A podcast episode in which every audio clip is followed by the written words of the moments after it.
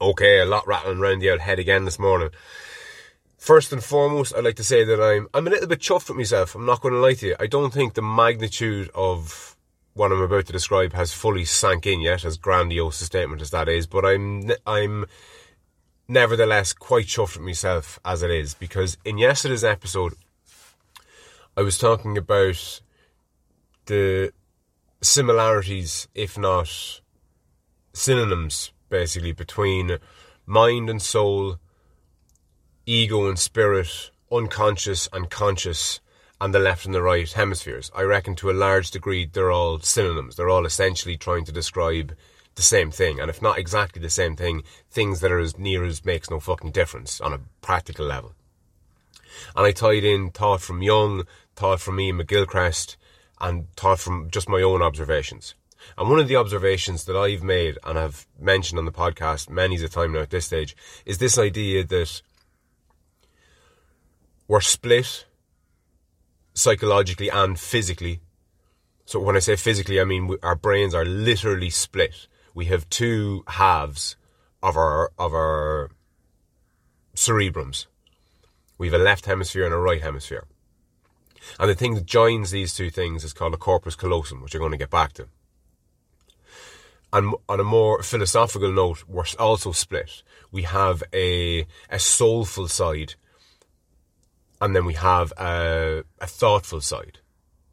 And our thoughtful side, as I've said before, speaks English and wears a watch, which essentially means that time is relative to your thoughts and your mind to that side of you and you communicate through language to a large degree. The other more soulful side of you is the realm of body language and imagery and feelings and emotions. And a, a hallmark feature of a soulful experience is when you say, or you hear somebody say, oh, it's, it's hard for me to put it into words. Such as a, a dream or the, the feeling of having won gold in the Olympics. Tell us how you feel. Oh, jeez, it's great. Like, you know, the word, words fail us when we have truly meaningful, soulful experiences. And again, meaningful. Like, there's, there's real, a soulful experience, a soulful experience is meaningful. And meaning is located in the soulful side of ourselves. As opposed to the more thoughtful, articulate side of ourselves. So a large, to, so to a large degree, we're we're split, but there are things that I've argued cross. So poetry will cross because poetry is language. It's the domain of the mind. But poetry, as I've said before, stokes the soul. It seems to cross the, the mind soul barrier or the conscious unconscious barrier or the spirit ego barrier or whatever way you want to cross it. Maybe the, maybe it crosses from the left to the right of the brain or vice versa. But it's it's simultaneously it's both. Lyrics to a song does that. So the music music would be soulful because it's not language, but lyrics are also soulful even though they are language. Or should I say they can be because not all soul, not all songs have soul. A lot of industry generated pop, for example, is all mind, it's all thought. There's no real, it doesn't invoke that much of a feeling, and when it does, it's often a perversion. Metaphor and hyperbole are two things that I've said endlessly that seem to cross this divide. They seem to go from, from one side to the other. And if you look at that in purely biological terms, in you know, in atoms and molecules terms in the brain, you could be forgiven for thinking that hyperbole or metaphor crosses that barrier, and in that, in that container, in that world of atoms and molecules, the connection between your left and right hemisphere has a name. We, we, we're very familiar with it. It's called the corpus callosum. And I've said that people who suffer from autism one of the hallmark features of autism, as I understand it, one of them, there are many, but one of them is that they don't really get hyperbole or metaphor. They, and that's because they take things very literally. Okay, they, they don't get the idea that you drank a, a, a bus full of pints last night because they, they, they think about buses full of pints and it, it, it doesn't, they, can't compute it. So what that got me to think about was the idea that maybe in people who have autism, there's something gone wrong with the corpus callosum itself. And I said on yesterday's podcast, I kind of I, I, I posited the question: Is is this the case? Because I'm, I'm by no means making the statement that it is. This is just amusing. It's just a, a thought experiment, essentially. And I put the question out there. I was like, I wonder is there something up with the corpus callosum in the brains of people who have autism? And it was about two hours after I uploaded it that I had the genius light bulb moment to fucking Google it. Now, I Googled autism and the corpus callosum. Now that's a, I'm, I'm, I'm looking for something specific there. That's technically a bad search because it, I'm, I'm looking to prove myself right by using that search. If I wanted to find out the actual truth, what I would have done was what are the hallmark differences in the brains of autistic people? Because I'm I'm leading Google to give me the answer I'm looking for by putting in the two words that I want to join together. But that's what I did and I'm just being kind of open and honest with myself and whoever might be listening in relation to that. But a quick Google search of quote autism and the corpus callosum pulled up this. Quote the corpus callosum, a thick bundle of nerve fibres that links the brain's left and right hemispheres, develops differently in children with autism, a nine year study has found. The findings, published 11th of March in Molecular Autism, provide a clue to the pathology of autism. End quote. And that's dated the 10th of April 2015, so near enough to the day seven years ago. Now that hasn't fully sank in. I, I haven't integrated that. My mind has copped onto that, and I've gone, oh wow, that's class. But I don't think my fucking soul has caught up yet. But I think there's something, there's something fundamentally fucking amazing about that, and amazing about the world that we live in these days, and the the the access to information that we have.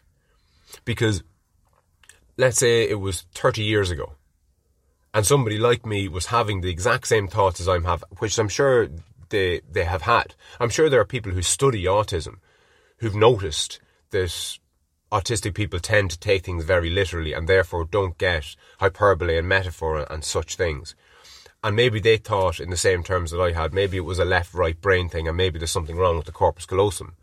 But 30 years ago, you couldn't just fucking Google it. And there's something about that. There's something about the vastness of the knowledge of knowledge that's at our fucking fingertips. Now, as I said, I I led. That was a bad Google search, okay? Because I, I put in the two words in the search that I wanted to find. What I should have done was written something along the lines of, "What's the main difference in the brains of autistic people?" And if the corpus callosum was thrown up, well, then fucking happy days. That would have been a better search. But the fact that this was from seven years ago would lead you to assume, erroneously possibly, that it hasn't been corrected in the last seven years. Because if it had been corrected in the last seven years, there would be a likelihood that the correction would have come up ahead of something that was seven years old. Now, again, I don't want to get too bogged down into this because if I'd taken the fucking five minutes, I could have just put in the proper Google search and maybe found a better source. But that's what I found yesterday, and that's what has me on a little bit of a high because I don't know. There's something to there's something to this. There's something to this idea of figuring shit out for yourself, and then if it turns out that it was it, it's already been figured out by somebody else, well then whoop de fucking do. But you're not going to get to a new discovery without doing the hard work yourself. And there's a massive difference, a monumental difference between figuring something out for yourself and reading it somewhere. It's almost as though you go to the back of the maths book in school and you just read all the answers. You have all the answers, but if you haven't worked it out essentially, you're no wiser for knowing the answer. Because I think when you're when you're fed an answer, when the teacher at the top of the class tells you how to do something, without making you essentially figure it out for yourself. It's all in the mind. It's all in the ego. It's all in the conscious. You haven't integrated it. It's the, it's the working through it that makes it kind of soulful. It's the effort that has to go into it. Because if you're just spoon fed something, it's almost too easy. There was no work involved, and work is a kind of a soulful thing. And this is essentially McGilchrist's whole shtick. I only kind of briefly mentioned him yesterday, and I won't be able to do a deep dive on him now, but I'll give you a gist of, of his understanding of the of the difference between the left and the right hemispheres, and you'll see if you can notice anything in relation to what I've been saying in relation to ego, my, or ego and soul, or spirit and thought, or whatever way you want to word it. So as far as he's concerned, and this is a broad sweeping generalization alert again, but you'll get the sentiment. So our right hemispheres are the the realm of creativity. Now, again, as I outlined yesterday, it's not as black and white as I'm going to mention it here. These are the broadest of broad sweeping generalizations. The right hemisphere is associated with creativity, with intuition, with instinct, with the art, with feelings and emotions and imagination and religion. And then on the left hand side, it's more analytical, it's more logic, it's facts, it's mathematics, it's science. And McGilchrist gives a great analogy. And it's, it kind of ties in with what I mentioned about the idea that our minds, or sorry, our brains can be independently conscious. So bird brains are split essentially exactly the same way the human brains are split for all intents and purposes. And the way that the uh, birds are known to use their separate hemispheres, their left and right hemispheres independently, is the left brain which is more analytical and more fact based, more science based, more logical. It's looking for a seed amongst pebbles that look like fucking seeds.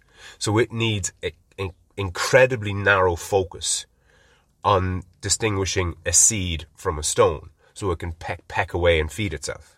However, simultaneously, so at the exact same fucking time, it needs to have a much broader awareness for predators and you've experienced this yourself. When you are walking through a city and you're minding your own business and you're having a laugh, maybe you're on holidays, maybe you're in a, a, city you're not that familiar with, and you're just going from one street to another street, taking in all the sights and all the rest of it. And then you find yourself down a kind of a, maybe a street you shouldn't be in. And you kind of get that feeling, you kind of go, oh fuck. Now, you feel that. Okay, you don't think it. You don't say it to yourself consciously, this is this street is dimly lit. The shops are boarded up. There seems to be a lot of homeless people around. There's a lot of rubbish on the streets. I think that's a hypodermic needle. There's broken glass. There's a, a weird smell of smoke that I'm not familiar with. It actually stinks of piss over in this corner. You don't think rationally and logically and articulately like that and then go thoughtfully and mindfully, I better remove myself from the situation. What happens is you find yourself in a dodgy spot and you just go, oh fuck. And you feel it in your fucking bones. You shouldn't fucking be here. And that's the, that's the feeling that the bird has. Or that's the awareness that the bird has. The bird isn't thinking because it doesn't speak. It can't think per se. But it feels. And it feels the presence of a fucking predator. And this isn't it, this isn't metaphysics by any stretch of the imagination. I'm not I'm not trying to suggest that the that the bird is in some way fucking psychic. What I'm trying to get across is the importance between the distinction of focusing your attention 100% on the seed surrounded by stones that look the same as the seed. So you're 100% focused, but simultaneously you're 100% focused on the fucking cat that could be lurking around. And animals that didn't do that got eaten. And given a long enough expanse of time, whether it be hundreds of thousands or indeed millions of years, things that got eaten didn't procreate as successfully as things that didn't get eaten for fucking obvious reasons.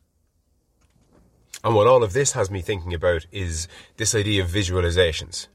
But I'm going to save that, I think, to the next episode. And on that note, I'll chat to you tomorrow.